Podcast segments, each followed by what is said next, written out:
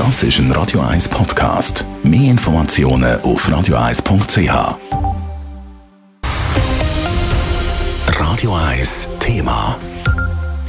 Ein Stromengpass ist ein Horrorszenario für die Schweiz. Das hat der Bund immer wieder betont. Und darum plant er bis zu vier fossile Notkraftwerke.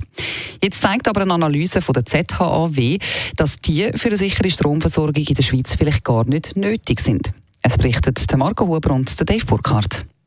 Bis zu vier Reservekraftwerke wird der Bund über mehrere Wochen einsetzen, wenn sich in der Schweiz ein Strommangel sollte abzeichnen Damit sollen dann Speicherkraftwerke entlastet werden, damit Stausee weiterhin genug Wasser haben, vor allem für die Stromproduktion in den Wintermonaten. Eine Analyse von der ZHW zeigt jetzt, dass die Schweiz auch ohne die fossilen Kraftwerke genug Strom könnte haben, um den Winter jeweils überstehen. Der Jürgen Rohr ist Professor für erneuerbare Energien und Leiter von dieser Studie von der ZHW. Aus seiner Sicht könnte der Bund darum auch einen Haufen Geld sparen. Die gute Nachricht ist, dass man die geschätzten 1,4 Milliarden Franken, die man hätte müssen ausgeben für fossile Reservekraftwerke, gar nicht muss ausgeben, dass es ohne geht. Ohne die fossilen Reservekraftwerke geht es aber nur, wenn andere Massnahmen getroffen würden. Mehr importierter Strom aus dem Ausland zum Beispiel, Strom sparen oder auch mehr erneuerbare Energien.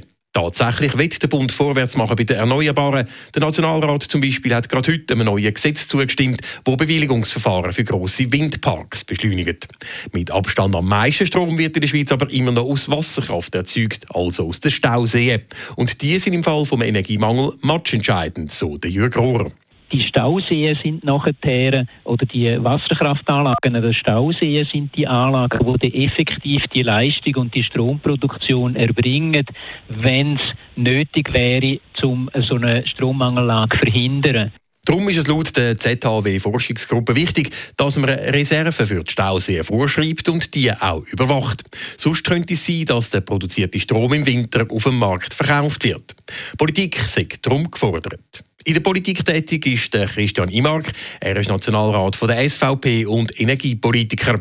Er haltet wenig von dieser Studie. Nur mit Wind, Wasser und Solarenergie laufen die Schweiz künftig in eine Stromlücke, glaubt der Christian Imark. Wenn wir eine Stromlücke von rund 80 Terawattstunden haben und da geht es darum, Lösungen zu finden, äh, dass man den Strom in Zukunft kann produzieren kann. Das ist das, an diesen Lösungen muss man arbeiten. Und beim Finden von diesen Lösungen soll man aus Sicht von Christian Imark keine Energiequellen vorschnell ausschliessen. Dave Burkhardt, Radio 1. Radio 1 Thema. Jederzeit zum Nachlesen als Podcast auf radio1.ch.